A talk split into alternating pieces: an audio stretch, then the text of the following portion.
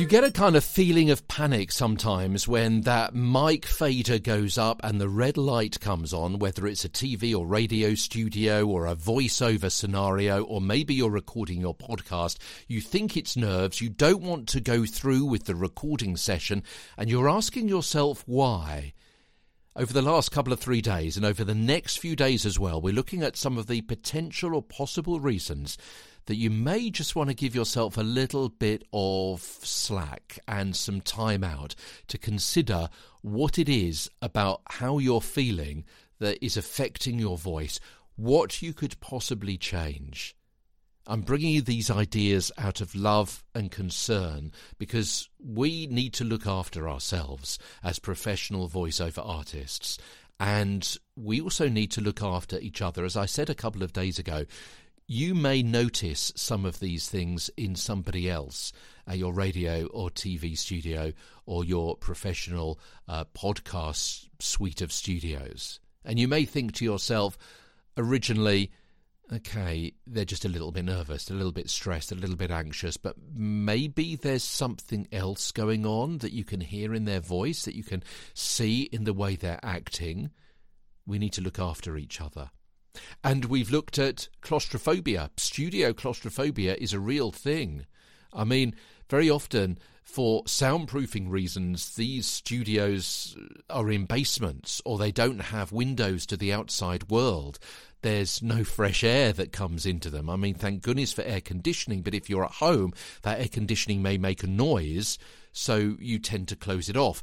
For soundproofing reasons, very often, these studios can be quite small that can affect your mental health. We've also looked at depression and PTSD, particularly for broadcast journalists. Today, we've got another scenario for you. Because on occasion, you may simply not feel up to presenting your podcast. Your voice may be fine, but you're just not feeling it. You're not in the zone. You don't know why. Maybe boredom or negativity about the podcast topic, maybe disillusionment or resentment about its return on investment. Yeah, the amount of work balanced with the number of downloads, the feedback, the reviews, or sponsorship, and it gets harder and harder to keep up the momentum.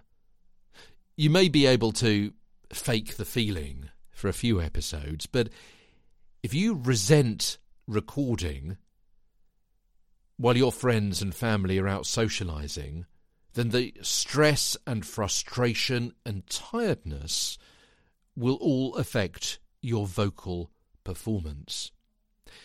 It's not nervousness, it's not stress, it's not anxiety or claustrophobia or PTSD, it's disillusionment or resentment. So consider why am I doing this? Do I want to carry on? Can I do it another way? Can I join forces with somebody else? Do I have to do it every week? Could it be every month? Do I have to do it every day? Could it be every week? Do I need to do a podcast season and stop for a few months, gather my thoughts, and then start up again? Can I batch record a series of episodes so I don't have the end of week feeling where I desperately need to sit down on a Friday night to record something while my friends are going out to a pub, club, or restaurant? Look after yourself and each other. Tomorrow, another feeling, physical and mental, which may affect your voice as Get a Better Broadcast podcast and Voice Over Voice continues. From London, I'm Peter Stewart.